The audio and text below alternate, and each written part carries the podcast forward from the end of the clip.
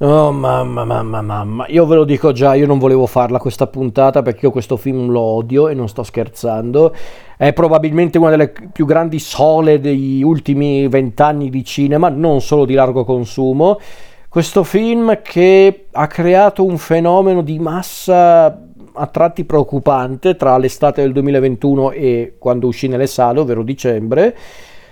non sapevo proprio cosa aspettarmi, cioè, o meglio sì, sapevo cosa aspettarmi, ma non pensavo fosse così brutto, in tutta sincerità, perché questo è un film brutto, ragazzi, anzi questo non è neanche un film, lo dico già, e mi spiace che qualcuno si sia anche affezionato a questo film, ma magari dovreste anche rivalutare un po' i vostri gusti, perché se questo film vi fa impazzire, allora io comincio a preoccuparmi, e qui lo so, sarò brutale, ma è la verità Parliamo del film scritto da, scritto, eh, scritto da Chris McKenna e Eric Sommers, c'erano pure due persone a scrivere sta roba, per dire, e diretto ancora una volta da John Watts. Parliamo quindi del terzo film con protagonista Spider-Man, lo Spider-Man di Tom Holland del Marvel Cinematic Universe, con il ventisettesimo film del Marvel Cinematic Universe, ovvero Spider-Man No Way Home. Film che molti aspettavano perché chiaramente era il terzo film di Spider-Man o era anche solo un film con Spider-Man. Film che in teoria doveva riprendere dalla fine di Far From Home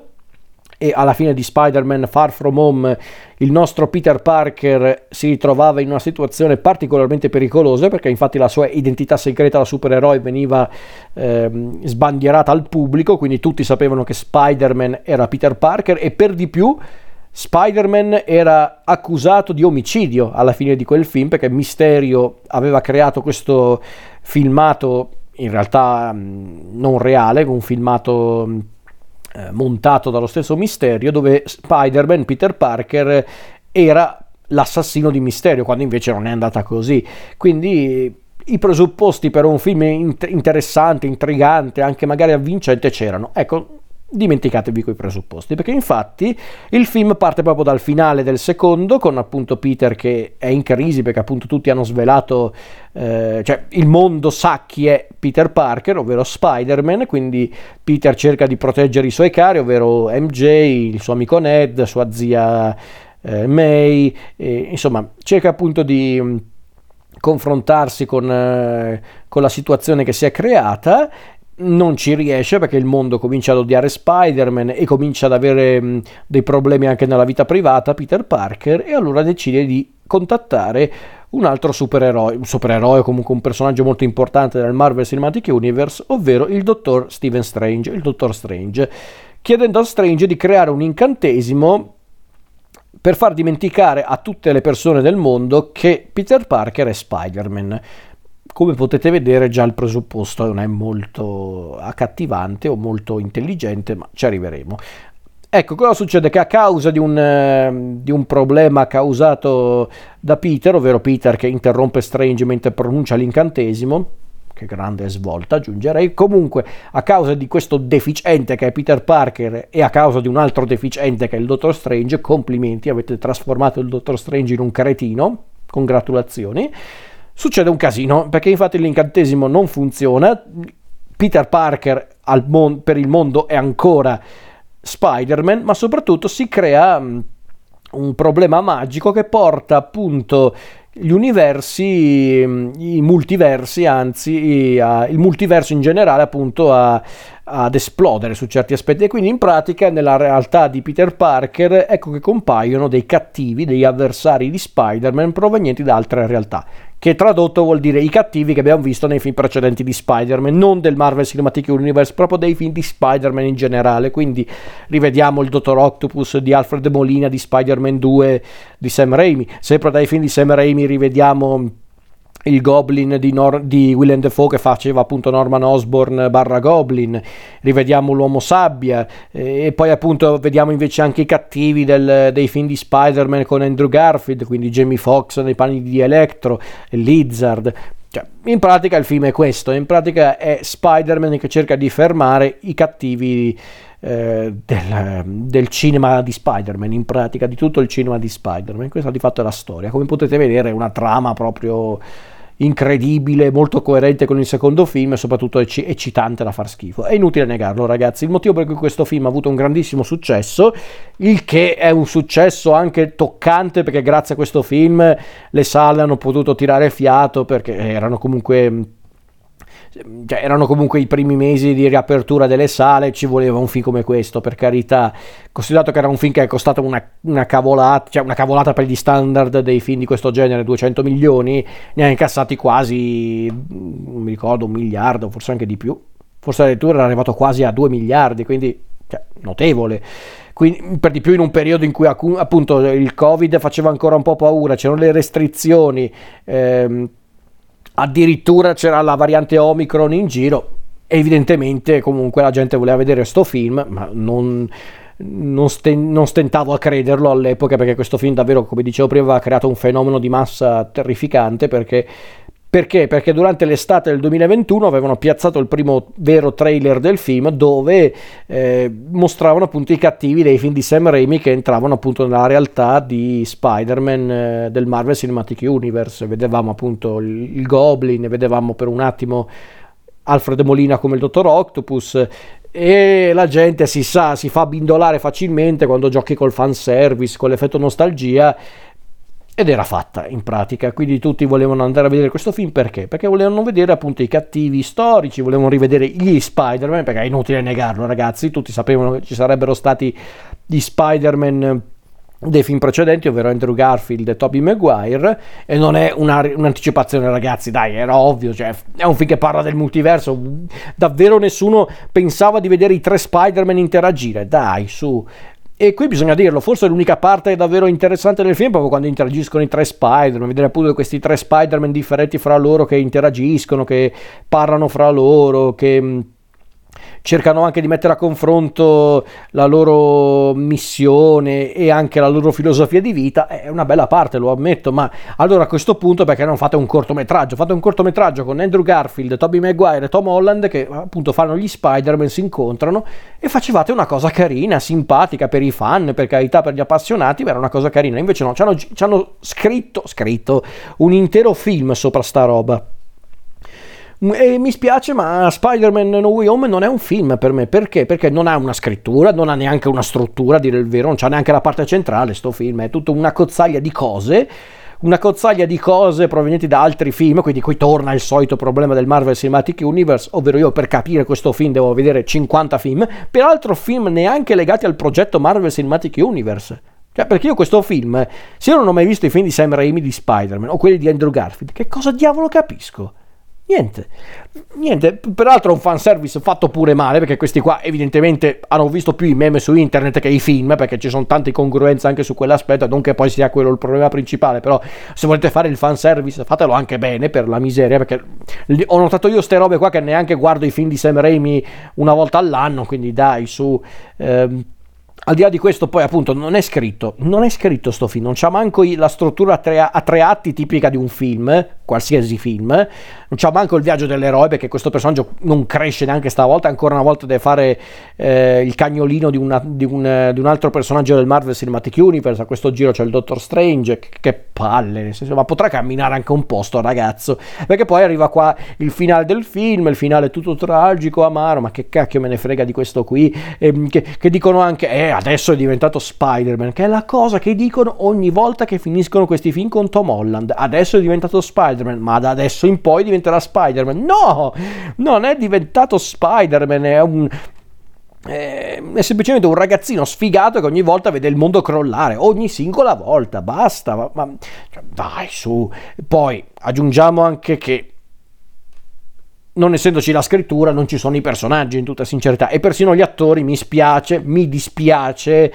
No, no, Tom Holland zero. Zendaya un pochino ci prova, ma evidentemente questa ragazza doveva fare eh, il seguito di Dune e Euphoria, chiaramente non aveva molta voglia di star qua, comprensibile. Cumberbatch, Benedict Cumberbatch come il Dottor Strange mh, mm, si intasca l'assegno, doveva anche lui probabilmente finire il film, il suo film con Sam Raimi, quindi chiamalo scemo. Ehm, ma anche Jacob Batalon, eh, John Favreau, eh, Marisa Tomei, ma anche a sto giro, ma, ma porca miseria, ma anche a sto giro Marisa Tomei sprecatissima, ma poi anche il personaggio di May, lo dico, eh, non me ne frega niente delle anticipazioni, May muore in questo film, vuole fare praticamente eh, la scena simile a quella della morte di Zio Ben in qualsiasi storia di Spider-Man. Il problema è che io non mi sono emozionato in quel momento, perché dovrebbe essere il momento toccante, emozionante, dove May muore, ma chi se ne frega di May? Non mi avete presentato questo personaggio per due film, tre film, compreso questo. Io mi dovrei... mi dovrei proprio preoccupare per lei. Questo personaggio, peraltro, scemo come una mina. Che, cioè, eh, cioè, quando infatti c'è quel momento all'inizio del film, quando non mi ricordo chi, l'FBI, comunque, eh, quando appunto Spider-Man eh, adesso ha un'identità pubblica, ovvero Peter Parker, quindi chiaramente interrogano sia Peter Parker che gli affetti di Peter Parker, tra cui appunto la zia, che è l'unica cosa che Peter ha come famiglia, come la cosa più vicina a una madre, interrogano May e il, il, tizio che interroga May, che dovrebbe essere teoricamente lo stronzone della situazione, che dovrebbe essere antipatico e dovrebbe odiarlo, io onestamente quando sentivo questo qua che praticamente elencava tutte le fesserie fatte da May, tra cui per esempio la questione del costume nella valigia in Far From Home, io pensavo, cazzo, c'ha ragione questo qui, nel senso, cioè cioè, siamo arrivati a questi livelli. Io devo dar ragione al personaggio che è stato creato per essere odioso. Perché ha ragione questo qua a dire che lei è una zia di merda, ragazzi. Nel senso, la, la sostanza è questa. E quindi quando May viene uccisa, da una parte mi viene da dire, ma che me frega, cioè io dovrei pure piangere per questa qua che manco conosco e che finora non ha fatto altro che eh, che fesserie, cioè, dai, cioè, uno spreco di una grandissima attrice come Marisa Tomei, perché è una grandissima attrice Marisa Tomei, non valutatela eh, come attrice guardando questi film di Spider-Man, perché proprio no, cioè, quando dovete capire se un attore è bravo, guardatelo al di fuori del Marvel Cinematic Universe, Marisa Tomei è una grandissima attrice, ragazzi, non, non giudicatela per questi film, eh, ragazzi, ha chiaramente... Ehm, colto la palla al balzo, eh, sono film che incassano l'ira di Dio, quindi chiaramente voleva anche guadagnarci qualcosa, chiama la scema, quindi ok, poi tanto amore per Marisa Tomei perché arrivare anche alla sua età e rimanere sempre splendida, complimenti, eh, ma anche gli altri attori, Jamie Foxx, Alfred Molina, cioè sono lì, fanno il loro, mm, non mi sembrano molto convinti, forse l'unico che ci prova un po' è Willem Dafoe, ma perché Willem Dafoe lui va benissimo ovunque, lui ormai è è parte della scenografia di qualsiasi film, ma va benissimo così. William Defoe almeno si diverte un po', però anche qui vedere tutti questi cattivi dei film passati, un po' più invecchiati o comunque un po' più attempati, che fanno un po' le parodie di loro stessi, a me non ha, non ha, entusiasmato, non mi ha affascinato, perché qui molti hanno giustificato il film puntando sulla questione fanservice, perché io infatti ogni volta che parlavo di questo film, anche con amici, anche con persone che conosco da una vita, e eh, che loro, non dico che hanno amato la follia il film, però erano usciti un po' entusiasti dalla visione, io ho detto, ma ragazzi, ma che cosa vi ha lasciato questo film, a dire il vero? E loro ogni volta puntavano, eh, rivedere i cattivi, rivedere gli spy, ma ho capito, ma non è che così un film ti rimane impresso, ti rimane impresso impresso l'idea di rivedere questi personaggi, l'idea di creare il crossover eh, più assurdo del mondo, ma il film in sé cosa vi lascia? Niente, perché questo film non ha niente, non ha storia, non ha struttura, non ha contenuti, su certi aspetti non ha neanche tecnica, perché anche sull'aspetto tecnico questo film ha un pianto, le musiche, gli effetti speciali, alcuni sono terrificanti, il montaggio è da galera in questo film, io non ne parlo spesso del montaggio perché se lo fai anche benino chi se ne frega, ma qui davvero è da galera, John Watts che tutto sommato secondo me non se l'era cavata male con il film precedente di Spider-Man, qua proprio è come se non ci fosse. La, la, battaglia finale sulla Statua della Libertà con i tre Spider-Man tutti cattivi, per me è una roba pietosa, pietosa. Io non sapevo cosa stavo guardando, io mi, io mi dovevo pure emozionare. Perché io lo dico, eh, quando ero andato a vederlo, era già mi sembra passata una settimana dalla sua uscita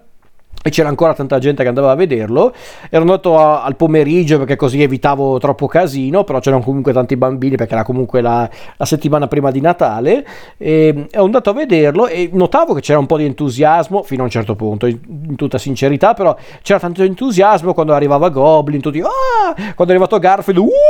quando è arrivato Tobey Maguire, ah! cioè così, era, era tutto così. Però ripeto, io da una parte finito il film ho pensato, ragazzi, ok ma cosa mi lascia questo film? Niente, perché questo film non ha niente, non ha emozioni. Se le vostre emozioni sono legate appunto a recuperare tante cose provenienti da film che non sono neanche legati a questo film, perché i film di Sam Raimi e quelli di Mark Webb non sono legati al, ai film di Spider-Man con Tom Holland, ma io che cavolo sto guardando? Qui mi spiace dirlo, ma questo film incarna quello che Scorsese diceva sui cinecomics, ovvero che sono delle baracconate, dei, dei, Luna Park. Qui mi spiace dirlo, con questo film do ragione a Scorsese, è una baracconata, è un Luna Park. Può essere divertente da guardare e da vivere, sì, ma non mi rimane niente poi, perché finita la, eh, la, la, vis- la visita al Luna Park, io cosa mi tengo nel cuore? Nulla, nulla, perché sono andato a Luna Park, non sono andato, eh, stavo per dire all'Expo, ma mi sa che non è l'esempio corretto, però per dire, nel senso, dai, mi spiace, questo film per me è una, una, sola, non è neanche un film, ripeto, quindi mi spiace per chi lo apprezza, perché ha, ha adorato la questione del fanservice, anche se in realtà